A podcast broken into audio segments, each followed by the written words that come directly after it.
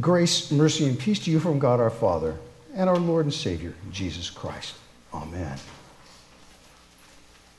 As we continue our examination of the promised treasures on this Good Friday, I want to talk to you about wood. That's right, wood. When I think of Jesus, I think of rough wood. Like bookends surrounding a library of prized writing, the open book that is Christ's earthly life is bracketed by rough wood. Jesus began his human life with his back against rough wood, being laid in a manger, an animal feeding trough. Just look at how far Jesus had come down from his rightful place of glory at the right hand of the Father. He laid aside his prerogatives as creator and took on the limitations of human frailty in order to perfectly represent fallen humanity as humanity redeemed. He was born to a lowly place, far beneath his exalted state as King of Kings and Lord of Lords. The manger was emblematic of his humility. He had no special favors as the infant king no palatial estate, no servants at his disposal. His first experience were like ours were feeling helpless, being totally dependent upon others for his every need. Now, this was a new reality for the one who once spoke and the universe leapt into existence.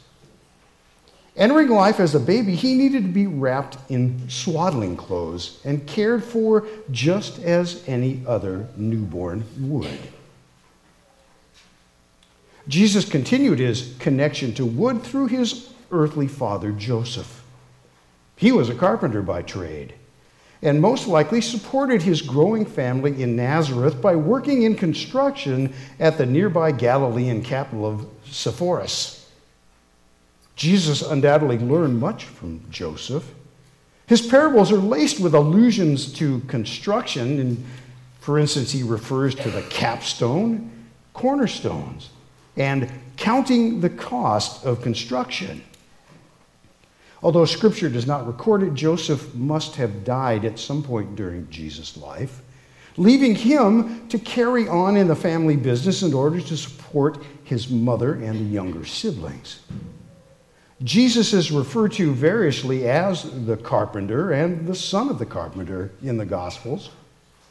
In his humanness, he had to work just like the rest of us, living his life in the same lowly circumstances he was born into.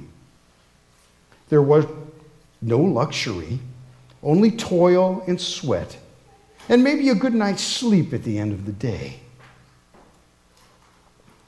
Now, in the Old Testament, Jesus has another reference that I find very interesting in this context. He's also referred to as being the righteous branch, or the stem, or the branch of Jesse. In Isaiah 11, it says that a shoot will come up from the stump of Jesse. From his roots, a branch will bear fruit. The Spirit of the Lord will rest on him the Spirit of wisdom and of understanding the spirit of counsel and of power, the spirit of knowledge and of the fear of the Lord. And he will delight in the fear of the Lord.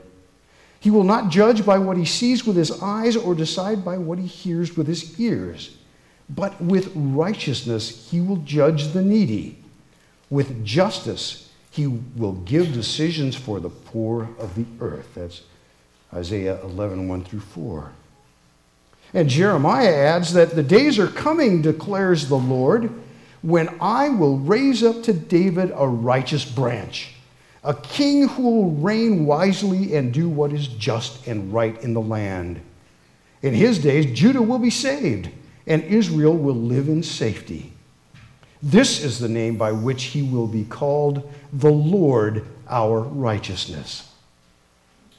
Now, in the Old Testament period, a rabbinic tradition developed that linked humanity to wood.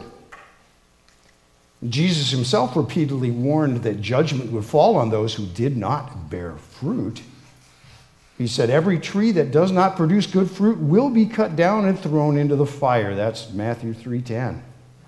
See here, Jesus, the rabbi, couples wood with fire, the well-known symbol of judgment. And, you know, this juxtaposition of wood and fire brings to my mind, anyway, a, a very interesting image from Exodus. You see, Moses is wandering through the desert, and he's attracted to a strange glow. And it turns out to be this bush, seemingly on fire, yet not being consumed. Out of that burning bush comes the voice of the angel of the Lord saying, I am the God of your father, the God of Abraham, the God of Isaac, and the God of Jacob. And many scholars believe that this is what is known as a theophany, an appearance of the pre incarnate Christ. And it is an apt presentation of Christ and his destiny. He took on the sins of the world, and he bore the terrible judgment of the Father, and yet he was not consumed. He rose again and lives at the right hand of the Father, clothed with the glory he had before he took on frail humanity. Another compelling image drawn from the Old Testament is the Ark of the Covenant.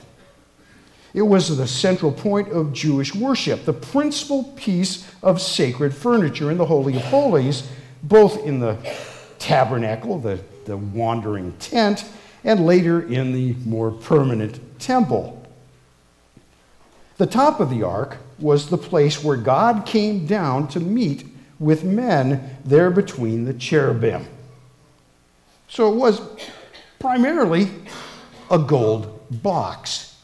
Now, gold is a symbol of perfection, of permanence, of immense value and power, and as such is emblematic of God.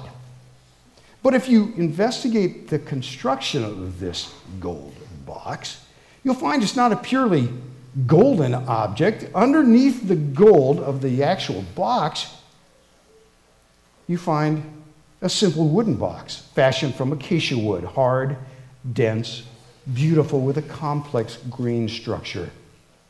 See, only the atonement cover was made of pure gold, with the golden images of two cherubim facing the center of the cover. The rest of the box was gold, but it was gold overlaid the foundation of wood. Now that's what strikes me about the image. It's one, if you think about it, of perfected humanity, a gold covered box. And it's standing in the most holy place. And the box there itself contains several important objects. The first item was the law, inscribed on the second set of the two tablets God gave to Moses. Remember, the first ones got broken in Moses' anger at the, at the way his people were behaving. But Jesus said this Do not think I have come to abolish the law or the prophets. I have not come to abolish them, but to fulfill them. And just as the Ark of the Covenant held the law, he perfectly fulfilled all righteousness where we could not. Not ever. Next in this box, you find a, a, golden jar of manna, which was God's provision to Israel during their 40 years of wandering in the wilderness. In John's gospel, we find Jesus in dialogue about manna with a crowd who had seen him feed 5,000 men and their families with two loaves and three small fishes. They said, Our fathers ate the manna in the wilderness, as it is written, He gave them bread from heaven to eat.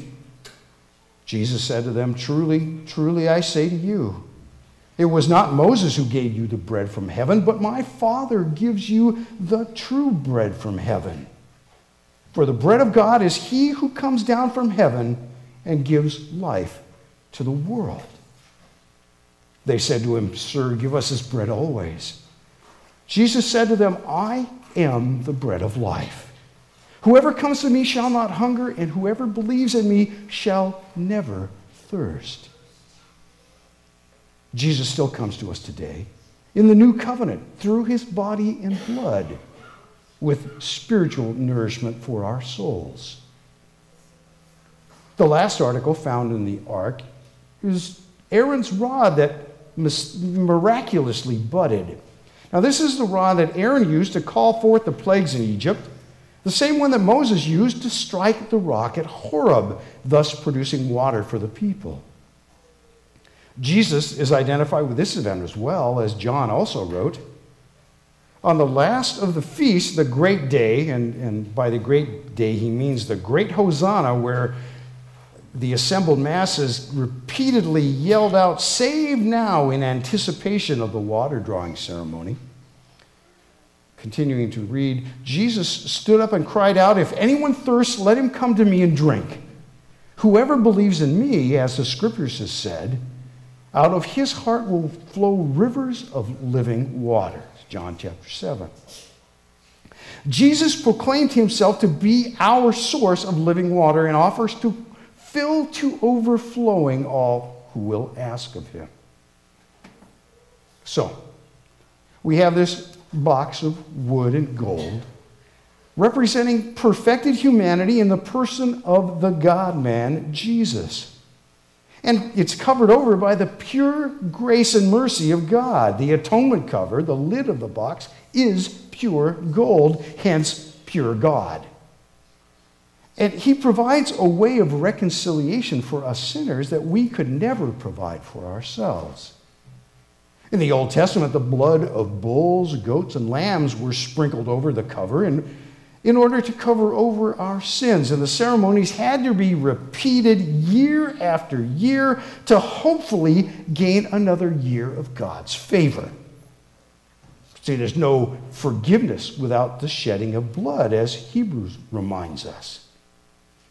In the new covenant, the one we celebrate at the Lord's table, Jesus provides the sacrifice through his own blood and covers our sins not for a season, as the old sacrifices did, but for all our lives. This is the purpose of Jesus in his passion. He came to fulfill the law, and his actions in life and in death are grace and mercy for us. Jesus ended his earthly life with his back against rough wood, nailed to a Roman cross. He perfectly obeyed his Father in everything, even to laying down his life as a satisfaction for God's demand of justice for the sins of the world. He was our substitute coming into the world to undo the curse that became ours through Adam's sin. And he took that curse to rough wood, hung on a tree, cursed of God. We can rejoice that the curse has been cleansed. For as Isaac Watts wrote in the Christmas hymn, Joy to the World, his blessings flow far as the curse is found. He can enter into our lives, yours and mine, to make what is wrong right, what is foul clean, what is corrupt holy. This is the joy behind the suffering and the pain of Calvary. The priceless gift that God has prepared for us. A perfect picture of love incarnate, framed by rough wood. Amen. And now may the peace of God, which passes all understanding, keep your hearts and minds in Christ Jesus. Amen.